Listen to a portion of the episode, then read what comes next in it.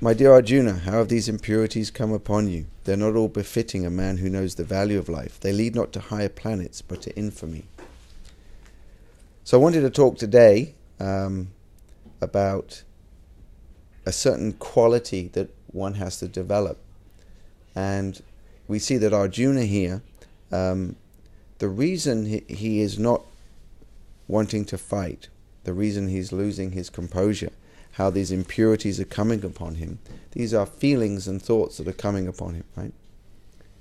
He's, he's having these thoughts, he's having these um, ideas that he doesn't want to. He actually, Krishna says, this, do not yield to this degrading impotence. In fact, Krishna is quite heavy with him.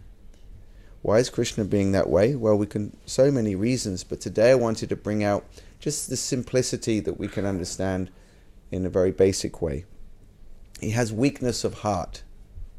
It's a petty weakness. It's when our emotions and thoughts get the, be- the better of us. And he describes how um, the deviating from one's prescribed duties due to circumstances, um, acting outside of what our duty is to please Krishna, to make spiritual advancement, um, this is an act of cowardice. So today I wanted to talk about courage. So often we are doing lots of things in bhakti, um, which is which is important. But I want us to focus and put more of the magnifying glass towards um, bhakti is about developing qualities of leadership which I was mentioning before. We have to first what, lead ourselves. So let's simplify, like I like to do in my Thrive in Bhakti program, is I like to just simplify everything, just in normal language. Like if you want to, um, no, when we do all these um, getting up early, all these kinds of new habits that happen to us in um, bhakti when we come along, they're there to help us to lead ourselves. We have to learn how am I going to get myself up? No one's going to do it for you. no one's forcing you to chant. No one's forcing. So all voluntary to do that. Okay. But so you have to lead yourself first. If you're wondering why things aren't happening, we're, we're expecting someone to come along and do it for us. And we've discussed this in our Shimangas here, in our challenges with our own material minds and emotions, right? That we have to understand that no one's coming for you. There's no magic pill. There's no quick fix. There's no thing. Well, often we're, where, where, when will Krishna do this? Where, where's the magic moment that Krishna is going to take everything away? Well, in one sense, no one's going to come for you because it's already within you. Krishna is giving instructions to Arjuna. You know what you should be doing. Why are you acting cowardly? Meaning you can be courageous here. You have the potential. You're my jiva. You have all the qualities that I have. Why are you degrading yourself to lower qualities? Within the heart of every living being eh, are the, the, the qualities of the soul. So we're often looking for the quick fix, what's going to fix me. And yes, we do need help when we're really in the hole. But as I was speaking with the counselor yesterday, I had a session with my counselor, and she said, and she put up the, the, the training she has is a big heart. And one of the qualities and the aims of the um, mindset of the counselor is that when a client comes to me, I'm not there to heal them. I show them that they can heal themselves. And they had other quotes in there, like the whole purpose is that my role is not to give them a solution my role is to show them that they know what the solution is. They just have to find it themselves. And today, in our world, um, everything is like you're sick, you go to the doctor. You always go to someone, go to the state, go to the, everything's like, especially in a communist state, everything's done for you. You're dependent. You are completely dependent. But in spiritual life, the yogi becomes fully self reliant and independent with the independence that they have. Yes, they depend on Krishna, but Krishna doesn't train you to be weak. He trains you to become self reliant, which means implicit is dependent on Krishna, but Krishna knows it gives you within you the ability to find your solutions, right? So courage is really important. It's a quality that we all have, and you have to find it in you. Right? We all have our battle of Kurukshetra that you're going through. As I've mentioned a few times to some of you, um, I like this quote. You're either, this totally sums up our conclusions in the Shastra. We hear about the material world, but I love this simplicity. And if we can get this mindset and know and think and be aware of this and be attentive to this, that you're either heading into a storm, you're either in a storm, or you're just coming out of a storm. So you just have to figure out where you are in the storm. That is material life. There's no peace, right? You always have to know that when you've come out of a storm, uh, okay, when the next one's coming. It's just a matter of time. We hear this again and again, but the, but bhakti yogis and yogis are not the only people who think like this. Successful people understand. People heading towards grandiose goals understand I just get used to the storm and where I am in that part of the storm, but I know how storms work out. They come and go. We hear this outside of Bhakti. Yeah, you're in a storm. Yeah, it'll pass. It shall pass. That's the mantra. It shall pass. right? It, what was? Oh, I can't remember now. On my on my wallet, it shall pass, isn't it? It shall be done. That's another one. Yeah, it shall be done. Courage. Whether the storm is coming, whether I'm in the middle of the storm, or whether the storm is abating, um, it shall be done. Why? That's to help us build courage and resilience. You have to weather the storms of this world, right? We actually have to, but you know, through higher realization other than just materialistic realization, which can get you to that mentality. David Grogan, is it Grogan? Goggins. You know, here's a man who just, it shall be done. he says, You can't hurt me. Right? Of course, he's crushed by time. He can't escape that, but he's managed to conquer his mind. There's nothing that can shake him. Of course, Krishna can shake him. Material nature will shake him. But he's done he's done the austerity to realize why do I take my mind and body so seriously? In fact, I use those situations. Okay, my mind's going, I don't want to do another what's it called when you do the Navy SEAL training? BUD/S, BUD/S right? Go, I'll do another one. He just runs into the storm. We had a conference called Running into the Storm.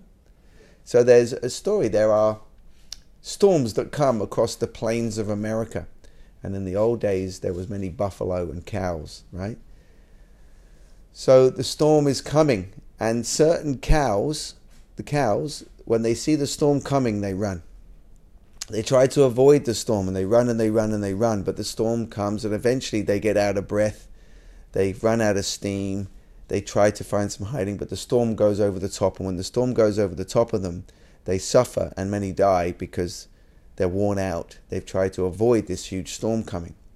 But the bull, is it the bull or the buffalo? buffalo. The buffalo, they, when they see the storm coming and brewing, they run towards it. Because they know they're going to get hit by it anyway. And they know if they run into it, right, and they run through it, it's quicker and it will pass. And they're using the energy and the and the, the, the their power to to use it to go head, take it head on. And they learn to weather the storm. So we either have to be the cow or the buffalo. Right? So we have to be the buffalo. We run into the storms, meaning we continue with our prescribed duties, we continue our devotional service, and we weather the storms. So we need courage. So he's saying weakness of heart. So we may be doing this and that, but are we actually developing courage. And what is that courage? Is it to just do the practical things? Courage to go out on books? Really, that ability to go on books is when you're dealing with yourself.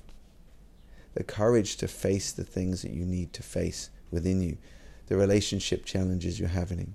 Are you just getting on with service and hiding out? So let's hear from John C. Maxwell, which is which simplifies things, which I which I like. So this is a quality. So we're developing qualities in bhakti. It's not about the service so much. It's the qualities.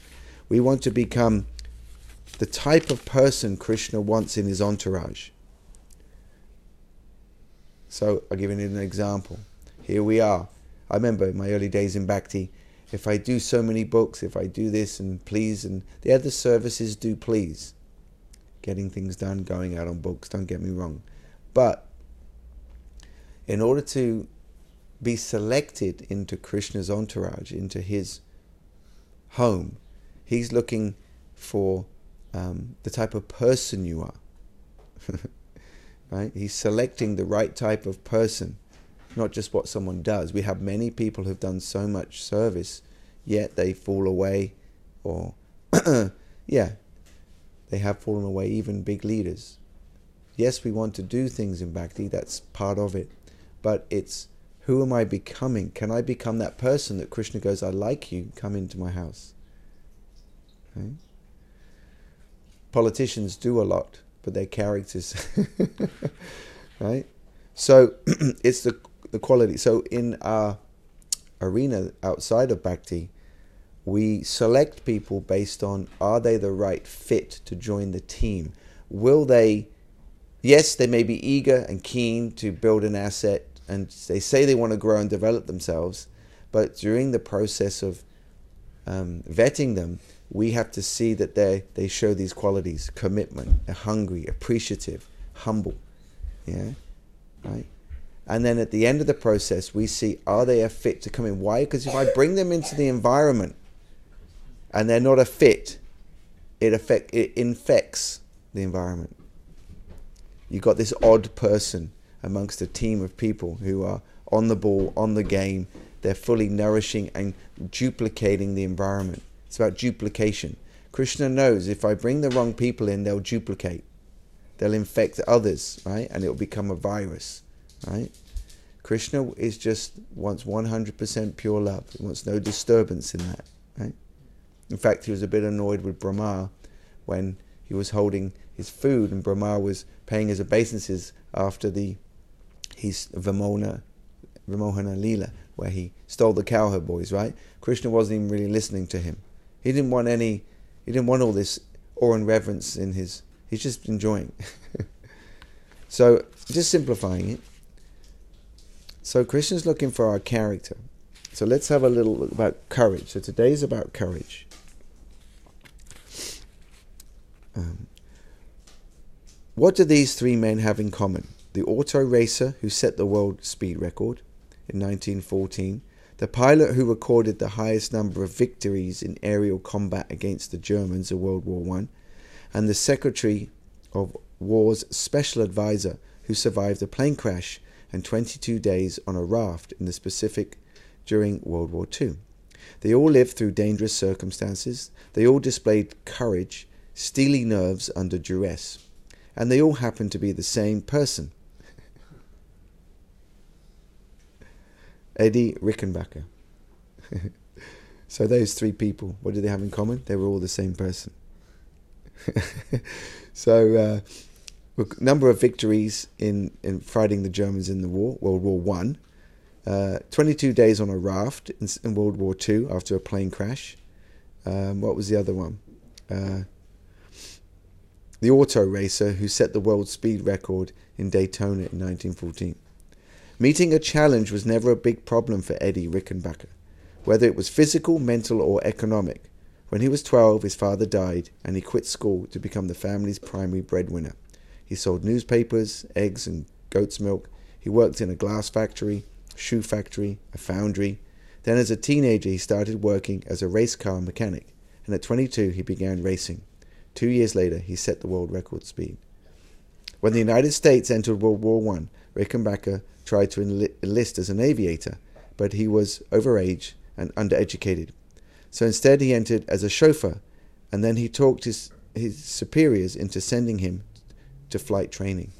So he, despite not fitting in with his colleague educated fellow aviators, he excelled as a pilot, and by the time the war was over, he had logged 300 combat hours, and mo- the most any of any American pilot survived 134 aerial encounters with the enemy, claimed 26 kills, and earned the Medal of Honor, eight Distinguished Service Crosses, and the French Legion of Honor.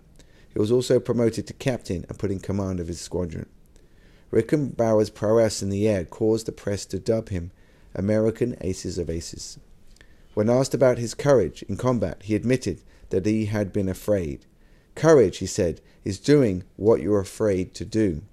There can be no courage unless you are scared. That courage served as the aces of aces well after World War I. In 1933, he became vice president of the Eastern Air Transport. Back then, all airlines existed only because they were subsidized by the government, but Rickenbacker thought that they should be self sufficient. He decided to completely change the way the company did business. Within two years, he made the Eastern profitable, a first in aviation history. When he died 10 years later, his son William wrote, If he had a motto, it must have been the phrase I've heard a thousand times I'll fight like a wildcat. When you look at the life of someone like Eddie Rickenbacker, you cannot help seeing great courage. It's easy to see in war heroes, but it's also present, present in everyday great leaders in business, government, and the church. Spiritual life. Whenever you see significant progress in an organization, you know that the leader made courageous decisions. A leadership position doesn't give person courage, but courage can give him a leadership position. That was true for Captain Eddie Rickenbacker. As you approach the tough decisions that challenge you, recognize these truths about courage. So, these are some things to take away. One, courage begins with an inward battle. So courage doesn't mean fear goes away.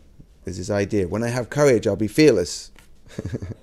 but no, there's always fear. It's just you run into the storm. Every test you face as a leader begins with you. The test of courage is no different. A psychotherapist, Sheldon Kopp, notes all the significant battles are waged within the self. Courage isn't an absence of fear, it is doing what you're afraid of to do. It's having the power to let go of the familiar and forge ahead into new territory. That was true for Rickenbacker, and it can be true for you. So, facing our fears is really important. Facing our challenges. Often we, uh, as the second one says, courage is making things right, not just smoothing them over. So if you're still, if you're doing services, but you're still dealing with others in the same way, still reacting to things in the same way, then you need courage. The purpose, that takes courage to get mentorship, fear of getting feedback, fear of being told what we need to be told. You have to face with courage. We have to become brave, spiritual warriors, as Bhaktitirtha Swami. But we become so weak in society. And we can hide and find comfort in devotional service. We can use devotional service to be very comfortable. I'm just going to do those things I know. Don't bother me. I know what I'm doing in my service. I know these Prabhus. I know how I am. But I know what's best for me in devotional service. This is smoothing over. instead of making things right, dealing with things. One thing I admire about Julian is when he gets hurt or frustrated or feels things aren't right, he has the courage to talk about it and raise it with whoever they need to do. Um, when they feel something's wrong, they don't just discard it. It's to have the courage to face these things. And Krishna helps. We don't want to have weakness of heart. So when we do that, Krishna helps us.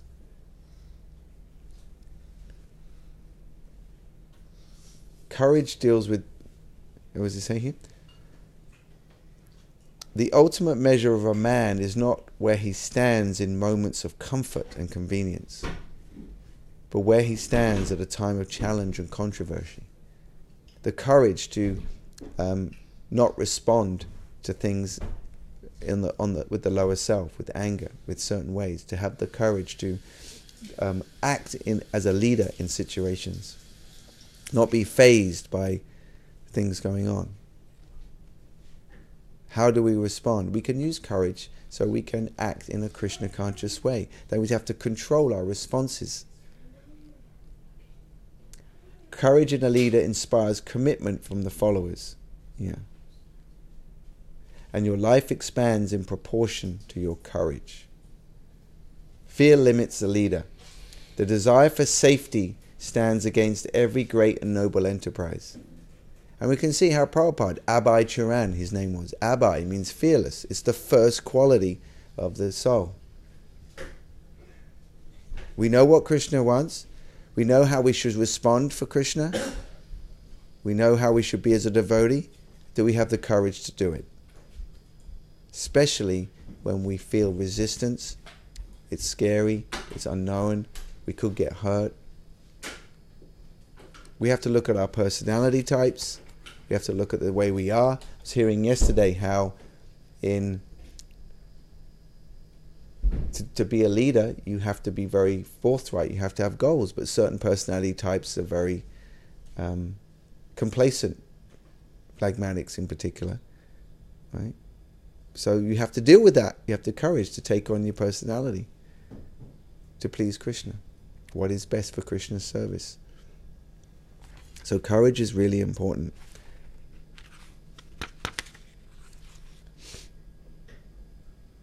You've got to face the music. Go out and do something stretching simply for the sake of growing in courage. So you have to always think, how can I expand what I'm doing? How can I do more than I'm doing? How can I do things that I that's going to bring up fear and face it? Run into storms. This is what we do in our business. This is what sports people do. You do what your your fear is telling you not to do. I don't want to go on books or I don't go on the streets. Go and do it. Just go and do it. Face it. Run into it. Right? I don't want to get married. Get married. Run into it. I don't want to deal with myself. Go and see a counselor. Go and see a psychologist. What if stuff comes up? Run into it. You've got to run into these things. Because if you don't, you stay where you are. And you sit in quiet desperation and suffering. Right? So you've got to be like the buffalo. Go and speak in front of an audience we say to ourselves, Oh, I don't like doing that. I can't do that. Go and do it. How do you know? It's like balai with mashed potato yesterday. I don't want mashed potato. I don't like it. I said, It's just your mind telling you that. Taste it and see if, you if your mind's right or you're right. And then he had seconds later. Three times he had mashed potato. It's not exactly a fearful thing, but him, it was quite a traumatic thing, the idea of having mashed potato. Most people are avoiding confrontation with someone in their lives, avoiding difficult conversations, avoiding with the self, confronting habits and things you're doing that you know you shouldn't be doing, and you're just continuing to do things you know you shouldn't be doing. Think you're not doing things you should be doing. Right? You need courage. No, I'm going to do that. And one thing I end with is that which I said this morning on a morning video, is that you can't base your life on your feelings. And if and the more you act contrary to how you feel, the more you lead yourself, the more you become a leader. We have to stop doing things based on how we feel. It seems unnatural for us when we hear these things, but it's not just a spiritual principle. It's a success principle. Stop doing things based on and confront those feelings. Take courage. I don't feel like it, but hey, I'm doing it anyway. Why am I listening to this? It's just a feeling. I know what I want to do. I know what I need to do, and I'm gonna I'm gonna run and do it. You do this in their method, right? You don't take the feelings and sensations seriously, despite their presence. That build that means you start becoming a brahmachari. and especially if you want to be a man, in a relationship and hold up your stature in a relationship, you've got to do this. You've got to have the courage to do these things. Yes, we've got crap and feelings and stuff happen from the past. What are you doing about it?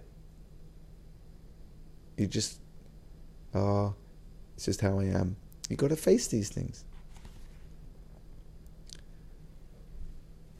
Last, so bring it home. Face the music. Talk to that person Talk to this person, yourself. Talk to someone, get help. Take a giant step, three. Maybe you've been afraid to make a career move. Or you've known in your heart that you should have changed jobs Take the time to really look at it. Talk to your spouse, your mentor, trust a trusted friend. If it's the right thing to do, then do it. So take some giant steps, make some leaps and bounds. Make it a goal. And as we know, you have to set goals. If you don't have a goal, you're not going anywhere. if you're not making an intentional plan how to move yourself forward in devotional service with who you are as a person, in your relationships, in your character, you're doing everything to build character. That's my final point. Once you become that person, that type of person that Krishna likes, a true leader, a true bhakti yogi, which is the ultimate leader, um, then you can go to Krishna. Krishna only wants those types of people. So we, we want to develop these qualities, and here we're hearing about Juna, where Krishna is actually really heavy with them. This is not the character of a person who knows the meaning of life, who can lead himself and direct himself towards the ultimate goal of life. Snap out of it. Have courage. You've lost your courage. You become weak. Because he's so we have to develop courage. It is, is important. You need courage in spiritual life. You need courage in life. And every opportunity of confrontation and things that happen are an opportunity to do it, to develop courage, which doesn't mean there's an absence of fear. Of course, in bhakti, ultimately fear does become purified and fear becomes a transcendental ecstasy. But in our stage, we have to do, we have to understand where we're at. So I hope that helps. Let's develop some courage. Men definitely need courage, and men are looking for courageous men. So you've got to do something in your life that's totally contrary to how you feel and think you are. Are you stretching yourself? Are you putting yourself in situations to develop courage? Or are you playing it safe? Because Krishna will create situations for you to provoke you. He'll create a little battle for you so you can become courageous to do the right thing. Hare Krishna. Srila Prabhupada ki.